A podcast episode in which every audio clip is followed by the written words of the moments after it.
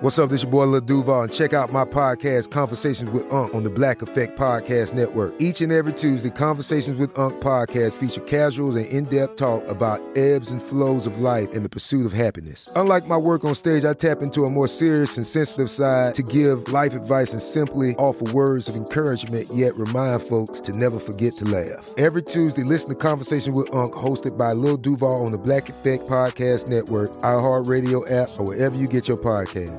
Presented by AT&T. Connecting changes everything. This is your moment, your time to shine, your comeback. You're ready for the next step in your career and you want an education employers respect. So you're not just going back to school, you're coming back with Purdue Global. Backed by Purdue University, one of the nation's most respected public universities, Purdue Global is built for people who bring their life experience into the online classroom. Purdue Global, Purdue's online university for working adults. Start your comeback today at purdueglobal.edu. Whether you're a savvy spender maximizing your savings with cashback rewards, a thrifty rate watcher seeking the lowest interest, or a travel enthusiast looking for extraordinary perks, Kemba Financial Credit Union has a visa to complement your lifestyle and unique needs. Apply today at Kemba.org to unlock a limited time 2% cash back on purchases and pay 0% interest on balance transfers for an entire year with a new visa from Kemba. You deserve a card that works for you. Restrictions apply. Offer ends June 30th, 2024. Live Nation presents Concert Week. Now through May 14th, get $25 tickets to over 5,000 shows. That's up to 75% off a summer full of your favorite artists like 21 Savage, Alanis Morissette, Cage the Elephant, Celeste Barber, Dierks Bentley, Feid, Hootie and the Blowfish, Janet Jackson, Kidz Bop Kids, Meghan Trainor, Peso Pluma, Sarah McLachlan. Get tickets to more than 5,000 summer shows for just $25. Until now through May 14th. Visit LiveNation.com slash Concert to learn more and plan your summer with Sean Paul, Sum 41, 30 Seconds to Mars, oh, and Two Door Cinema Club.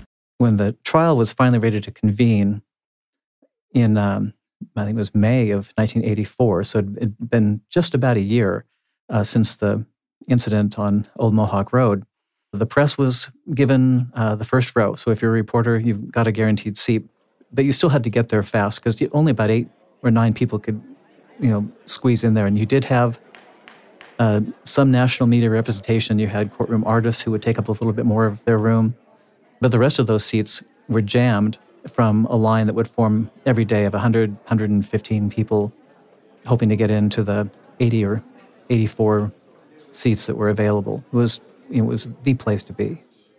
Reporter Dana Timms was there from the beginning of Diane's story and remembers vividly how she played to the press. By the time uh, trial came around, she was looking healthier. Uh, she was looking much more pregnant. She dressed in a different outfit every day. It was kind of funny because she had a red wristband uh, that she wore, signifying to jail deputies that she was a, a prisoner of significant you know, danger, perhaps. And there was more than a few times when she would kind of make that bracelet, the kind of thing they might slap on you at a hospital for identification. You know, part of her outfit, she would kind of have a red matching dress to go with her matching bracelet. I thought, accessorize, you know, she's got it going on.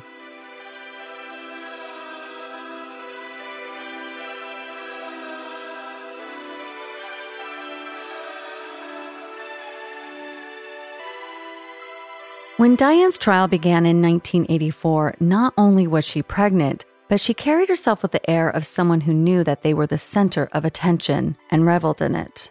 Eric Mason recalls what it was like to see Diane enter the courtroom. So, literally, Anne and myself and other reporters are just a few feet away from where they bring Diane in from the Sally Port with chains around her um, wrists and ankles. And it's almost like for Diane, this is a show.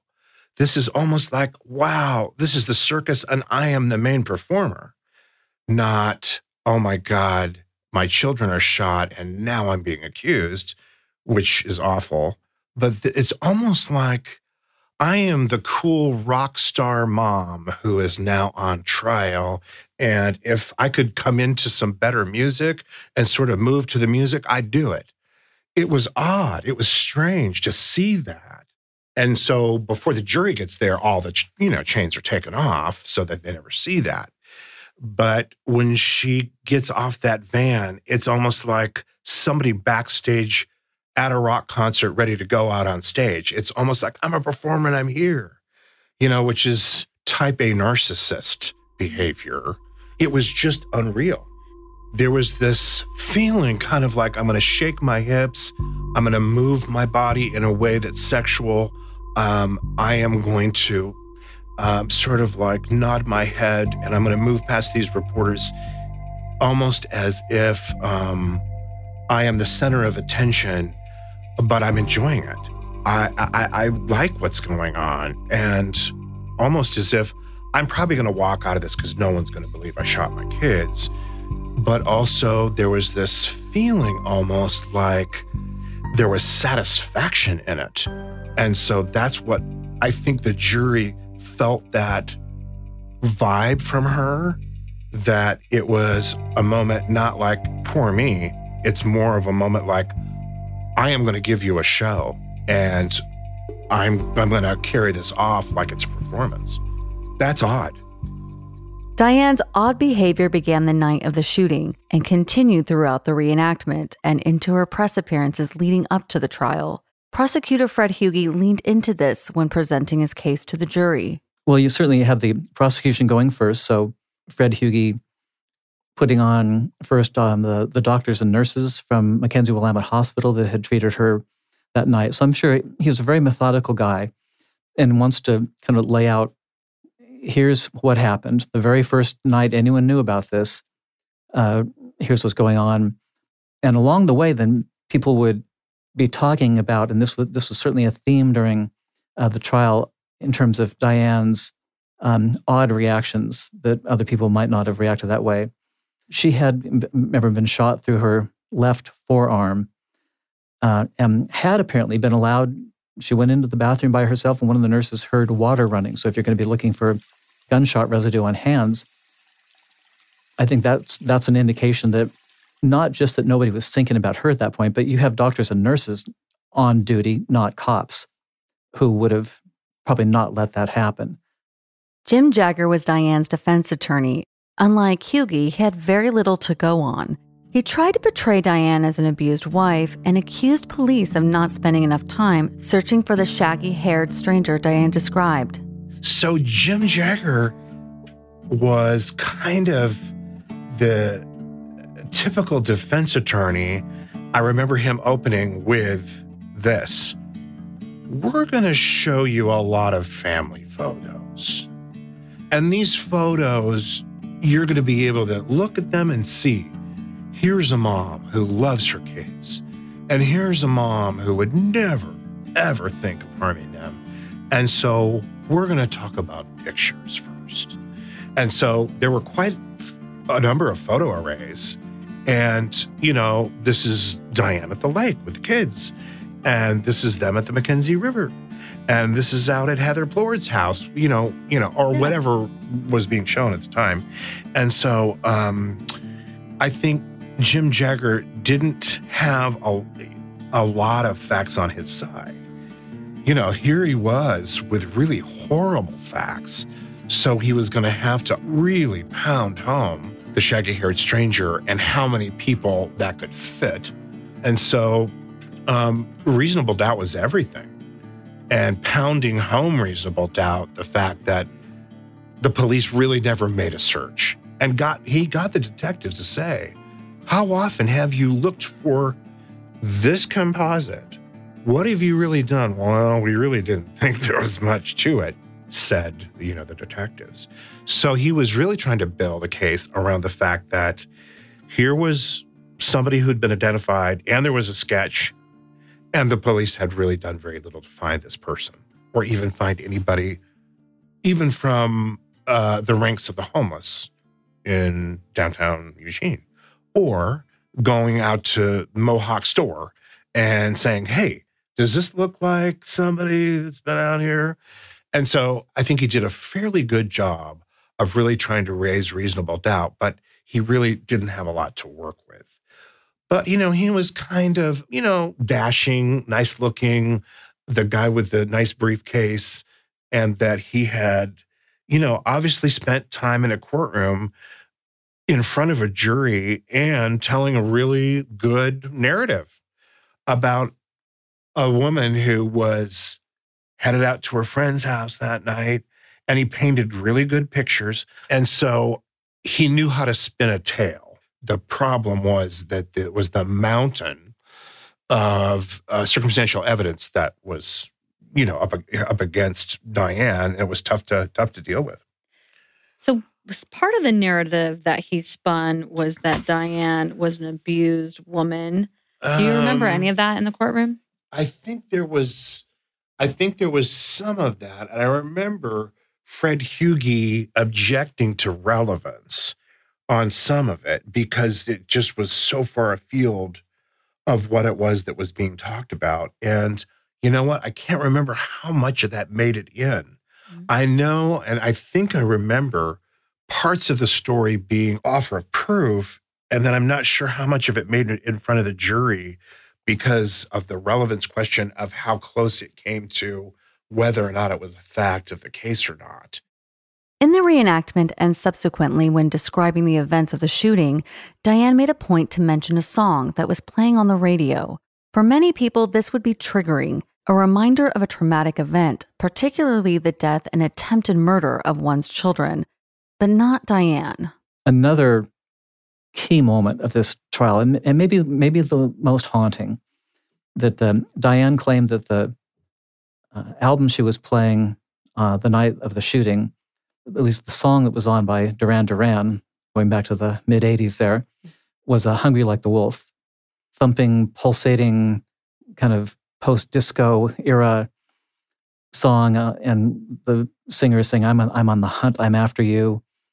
Well, Diane is claiming that song is playing during the shooting of her kids. So Fred Hugi brings in a music player and plays that song. And it doesn't take more than a few beats before people realize Diane is tapping her toe and bobbing her head in time with the music and mouthing the words. And maybe for the first time, In Fred, the courtroom. Fred Hugi in the courtroom. The entire courtroom is packed. The song is blaring. And Diane alone is up there mouthing the words and bopping along to this thing. And uh, Hugi, who, who hadn't really spent much time looking at Diane, just couldn't help himself. Nobody could. And we all just stared, aghast and horrified. She didn't really have the benefit of the doubt, even though you do in the American justice system of innocence. It felt like there was something else here. But looking at that, and for my skeptical self, I think a lot of other people, if I had any doubt, I mean, not that you could convict on that, but my goodness. So, a natural connection of someone who remembers Hungry Like a Wolf by Duran Duran as a background to this horrible shooting, that she's somehow um, moving to the beat of this music and that to her it's just another rock and roll song. I think the jury is watching that really closely. That's like the most cognitive dissonance you could have that someone would be remembering this moment where her children are being shot by somebody and that she's somehow uh, moving to the beat like she's dancing to it. You're saying this music, the song "Hungry Like the Wolf" was playing the the night or the moment of, or was in the background of when the shooter shot Correct. the children. because that's on the radio and that's what she says is on the radio and so um, for them to be playing that in the courtroom and for her to have that reaction certainly is not the usual reaction of somebody who's gone through this horrible traumatic thing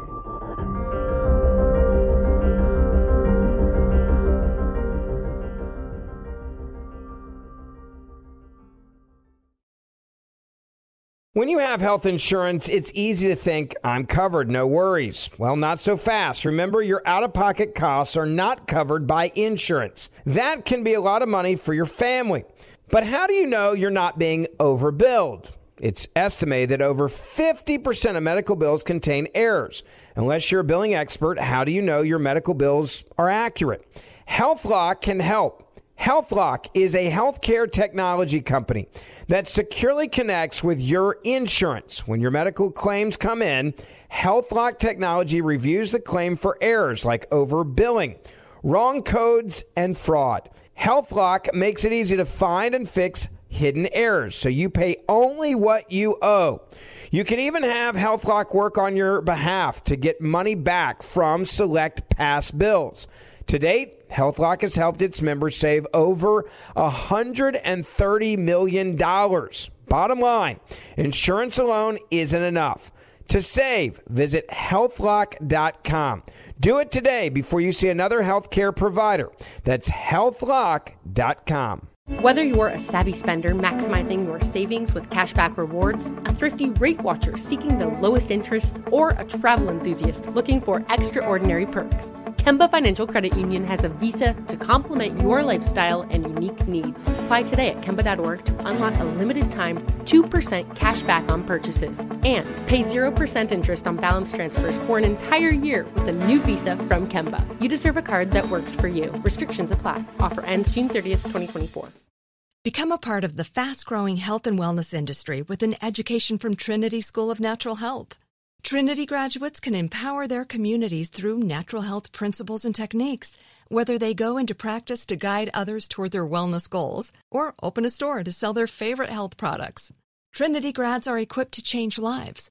With 19 online programs and flexibility to fit your busy schedule, including the popular Certified Natural Health Professional, you can get the training that helps you turn your passion into a career and here's the best part you can earn the certification in less than a year.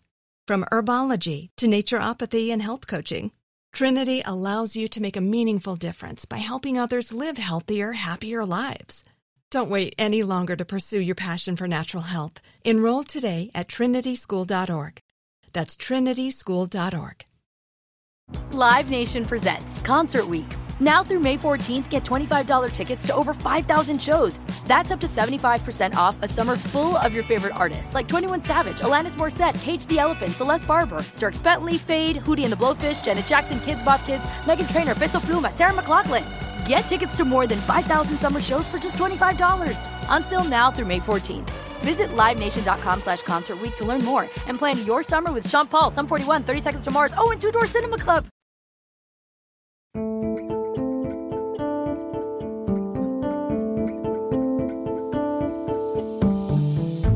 Aside from Diane's strange behavior, a critical piece of testimony came from the forensic scientist Jim Pex. Most of the credit is given to Christie's testimony, but the blood evidence and forensics poked holes in Diane's story. His blood spatter analysis, a technique that is today considered somewhat controversial, proved to be critical in the prosecution's case. It was home late in the evening, and as we went forward to uh, respond to the standard call out, I was told that there was a shooting that involved children and that there was a vehicle to be processed. And so that's where the scene begins, It's in the processing the vehicle. After the initial processing that night, I went back uh, in, in the daytime because it's, sometimes it's always easier to see these things. On the passenger side um, rock panel uh, below the door, there was a uh, number of very small blood droplets mm-hmm.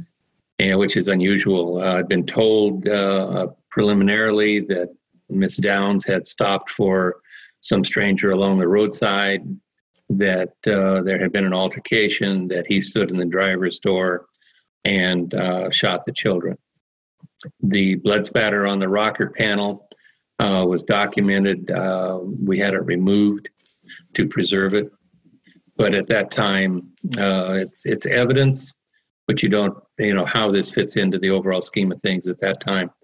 Don't know, but it's something we will pursue and look further. The defense leaned on the idea of the shaggy haired stranger relying heavily on Diane's recounting of the events for their narrative, but the facts Jim presented made it difficult for Diane's story to hold together under scrutiny. As we researched it, and, and eliminate other possibilities, we come down to the to the observation and, and viewpoint that uh, someone was shot outside the vehicle. She also said that the uh, perpetrator, the, uh, the bushy haired stranger, was standing outside the driver's door when um, the, all the shots were fired. And based upon what uh, we see on the rocker panel, that's not a possibility. The uh, choice that that uh, that we felt most comfortable with was a some, was a person who fired the shot to have reached in clear across uh, the the driver's seat, the passenger seat, and reached out the driver's door, because that spatter pattern has to come back towards the weapon. And if a person went around the vehicle and stood on the other side, then that spatter pattern would have been in the other direction. So the shooter would be sitting in the driver's seat, shoot the passenger, and then that passenger uh, would be the victim would be opening up her their door and falling out of the of the car. That's the theory, yes. That's there's there is no physical evidence that that specifically states uh, the movements of, of Cheryl, who was in the front seat. You have the bullet that was fired that I found under the carpet in the vehicle. Mm-hmm. And uh, so it, one of her injuries uh, was an entrance exit that would align with, with uh, where that bullet struck. So that was probably the first shot. Uh, at some someone somehow the door was opened, and she was outside when the second shot was fired. And the second shot would have been fired from inside the vehicle or outside of the vehicle? It, the best uh, match to the bloodstain pattern would be someone would have to reach clear across the passenger seat and shoot Down. while she's on the ground. Okay. That paints a very different story than what happened, what Diane shared. Yes. What I found was that uh, the markings that were on the cartridges that came from the rifle were a match to the ones that were found in the vehicle, the casings that were left behind, and uh, which uh, meant that the cartridges that were in the rifle at one time had been worked through the mechanism of the same weapon that discharged those casings in the vehicle. And that rifle was not. You couldn't find that rifle. Rifle wasn't wasn't it. There was another. It came from another weapon, but there was a relationship between those cartridges and the casings from the scenes. Proponents of Diane's innocence often bring up the lack of gunshot residue on her hands. The claim has been made that she washed her hands before analysis. But according to Jim, neither would have mattered because the composition of the primer in 22 caliber ammunition at the time would not have contained barium and antimony, which would have made the GSR test inconclusive. GSR is a, a, a three letter word that encompasses a lot of different aspects of a shooting scenario. But um, in the analyses of a person's hands, which you're looking for to see if they fired a weapon or not, there there is no barium and antimony in 22 ammunition. Jim went as far as to have part of the car reconstructed for the courtroom demonstration. He presented evidence in a way that was not only novel, but clear and direct, ensuring that the jurors understood. One of the detectives coming to work one morning went by a shop, and there was a guy in there who was making uh, store window displays and was doing a pretty nice job. And he says, Well, could you build a inside of a vehicle? And the guy said, Well, sure, no problem. And he did. He built that mock up. And it was uh, even on a stand where, where I could turn it towards the jury so they could see uh, what I saw. And within that styrofoam mock up, I was able to uh, circle and indicate areas where blood was found, where the cartridge casings were found. And then we had the dolls that we placed in it as well and do a, basically a scene recreation uh, using that mock-up.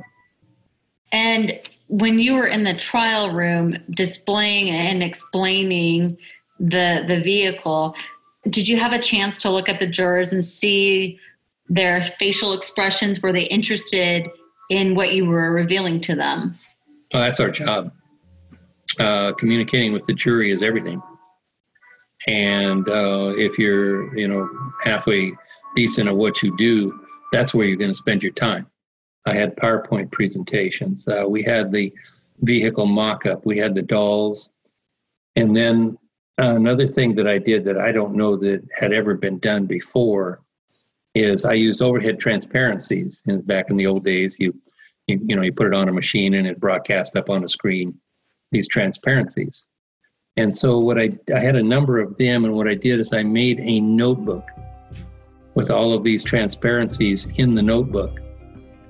And we gave a copy of those to each juror, the judge, and the attorneys in the courtroom.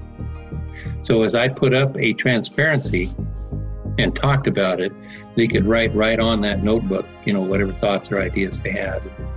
And um, that was a kind of a, a, new and novel way of, of um, presenting scientific evidence at the time.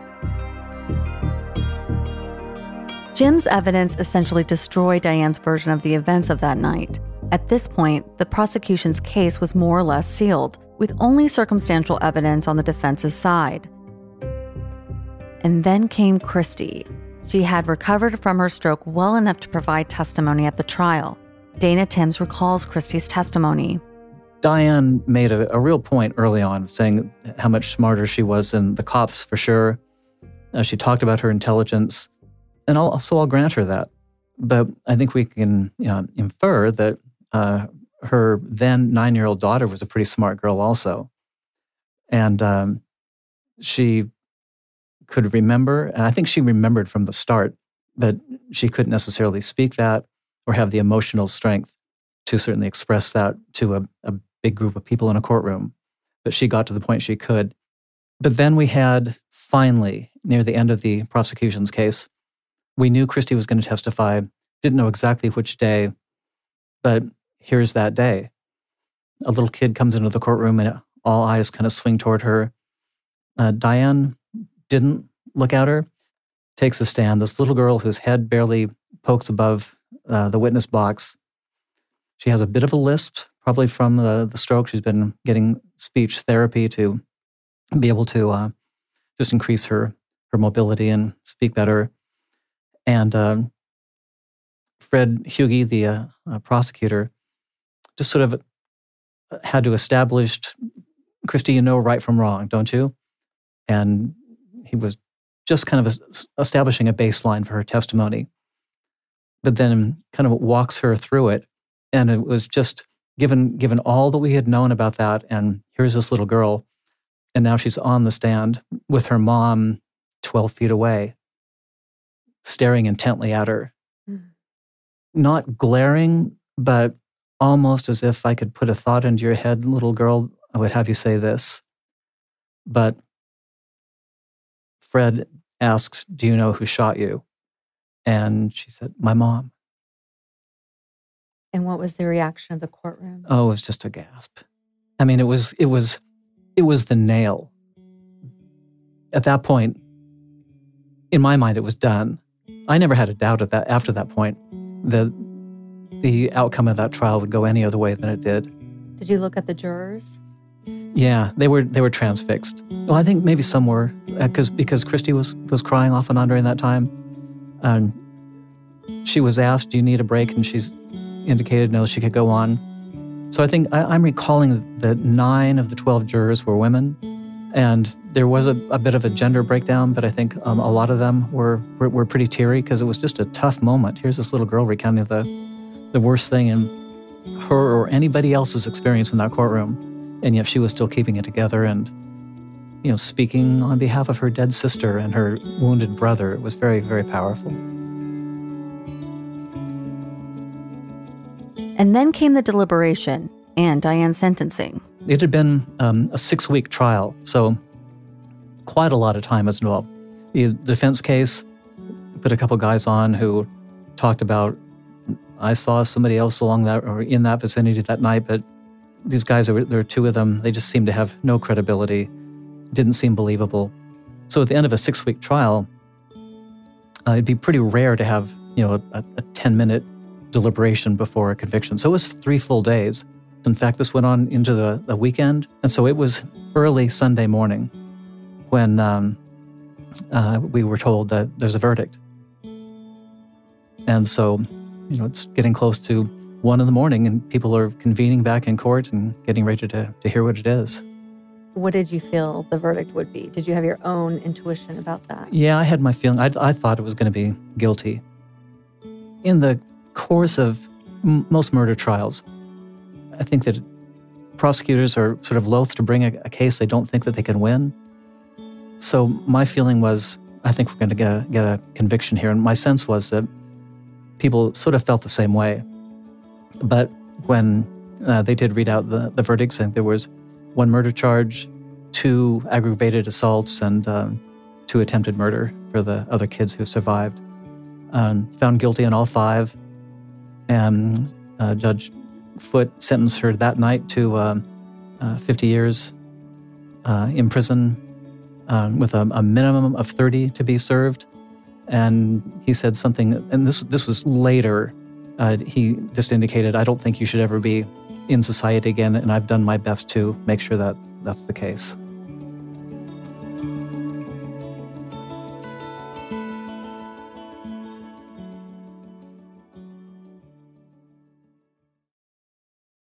When you have health insurance, it's easy to think, I'm covered, no worries. Well, not so fast. Remember, your out of pocket costs are not covered by insurance. That can be a lot of money for your family. But how do you know you're not being overbilled? It's estimated that over 50% of medical bills contain errors. Unless you're a billing expert, how do you know your medical bills are accurate? HealthLock can help. HealthLock is a healthcare technology company that securely connects with your insurance. When your medical claims come in, HealthLock technology reviews the claim for errors like overbilling, wrong codes, and fraud. HealthLock makes it easy to find and fix hidden errors, so you pay only what you owe. You can even have HealthLock work on your behalf to get money back from select past bills. To date, HealthLock has helped its members save over $130 million. Bottom line, insurance alone isn't enough. To save, visit healthlock.com. Do it today before you see another healthcare provider. That's healthlock.com. Whether you're a savvy spender maximizing your savings with cashback rewards, a thrifty rate watcher seeking the lowest interest, or a travel enthusiast looking for extraordinary perks, Kemba Financial Credit Union has a visa to complement your lifestyle and unique needs. Apply today at Kemba.org to unlock a limited time 2% cash back on purchases and pay 0% interest on balance transfers for an entire year with a new visa from Kemba. You deserve a card that works for you. Restrictions apply. Offer ends June 30th, 2024. Become a part of the fast growing health and wellness industry with an education from Trinity School of Natural Health. Trinity graduates can empower their communities through natural health principles and techniques, whether they go into practice to guide others toward their wellness goals or open a store to sell their favorite health products. Trinity grads are equipped to change lives with 19 online programs and flexibility to fit your busy schedule, including the popular Certified Natural Health Professional you can get the training that helps you turn your passion into a career.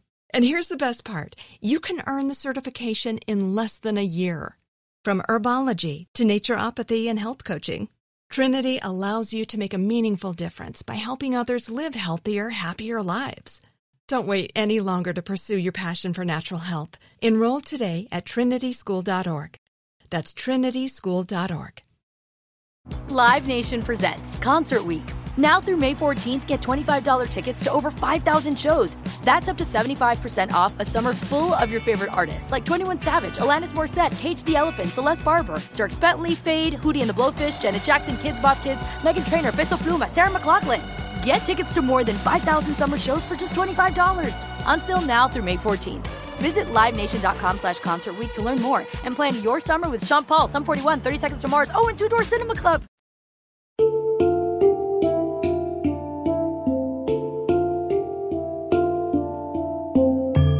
And so Diane was put in jail, and then the fate of the two living down siblings was decided. The prosecutor, Fred Hugi, officially adopted Danny and Christy. Well, to start with, Fred Hugi looks like the sad eyed basset hound dog who hates to have to tell you this story. He hates to have to tell you that this mom shot her kids. And so he kind of looks like a bloodhound almost. He never smiles. He's always serious. And it's almost painful for him as the various witnesses come up to get the details. So obviously, this man who is very protective of these kids is thinking to himself, these kids are so traumatized by this. I hate to have to bring you this jury, but here's the girl in the car, and she's going to tell you what she saw. And so um, I think as he's asking her the questions and ending up with who did this shooting, it's almost like apologetic in a way that he's going to have to lay this out for you because the thought of it is so terrible. And I'm going to have to bring it to you. And I'm the bearer of bad news. But here it is. And the mom is responsible for this girl being shot.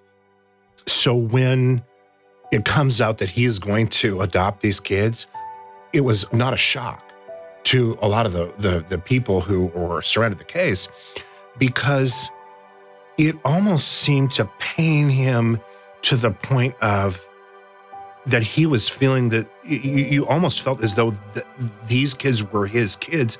I think because he'd spent so much time around them and he'd spent so much time pulling these awful details out that he felt that responsible and that protective of them.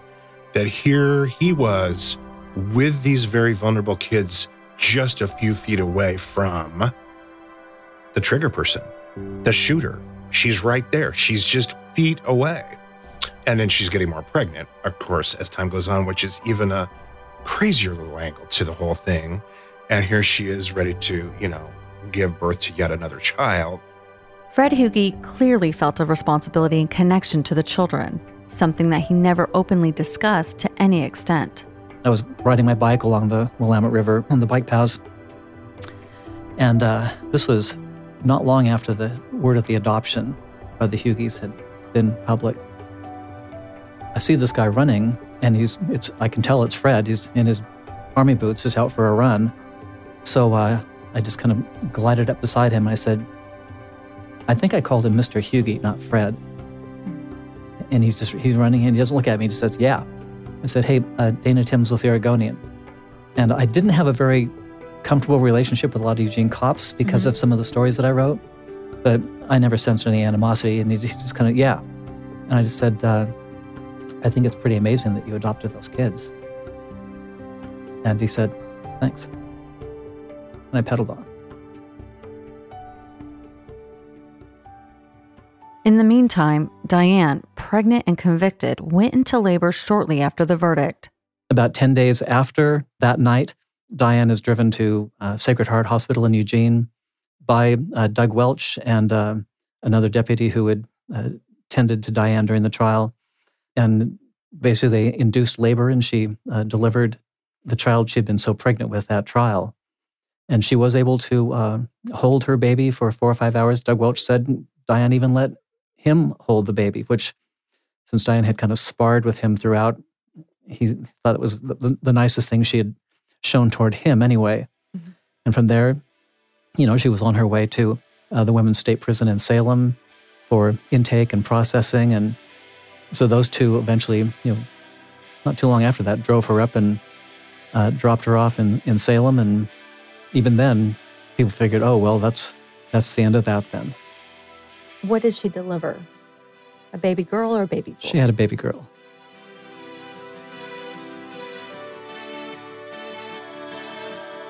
On the next episode of Happy Face Presents Two Face, we check back in with DNA detective Michelle with the first round of results, tracing Becky's maternal lineage in order to determine once and for all that the baby girl Diane gave birth to that day was in fact Becky Babcock. Ben Bowlin is our executive producer. Melissa Moore is our co executive producer. Maya Cole is our primary producer. Paul Decant is our supervising producer. Sam T. Teagarden is our researcher and Matt Riddle is our story editor. Featured music by Dream Tent. Happy Face Presents Two Face is a production of iHeartRadio.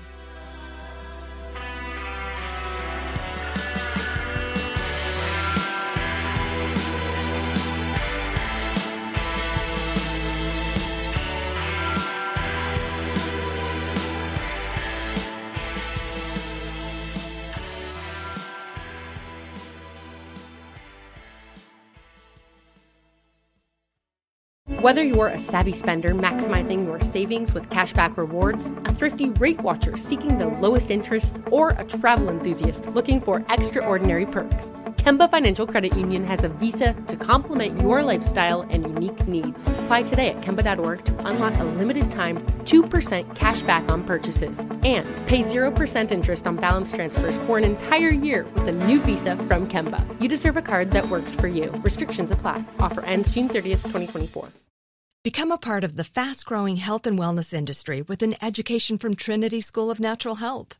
Trinity graduates can empower their communities through natural health principles and techniques, whether they go into practice to guide others toward their wellness goals or open a store to sell their favorite health products. Trinity grads are equipped to change lives with 19 online programs and flexibility to fit your busy schedule, including the popular Certified Natural Health Professional. You can get the training that helps you turn your passion into a career. And here's the best part you can earn the certification in less than a year. From herbology to naturopathy and health coaching, Trinity allows you to make a meaningful difference by helping others live healthier, happier lives. Don't wait any longer to pursue your passion for natural health. Enroll today at trinityschool.org. That's trinityschool.org. Live Nation presents Concert Week.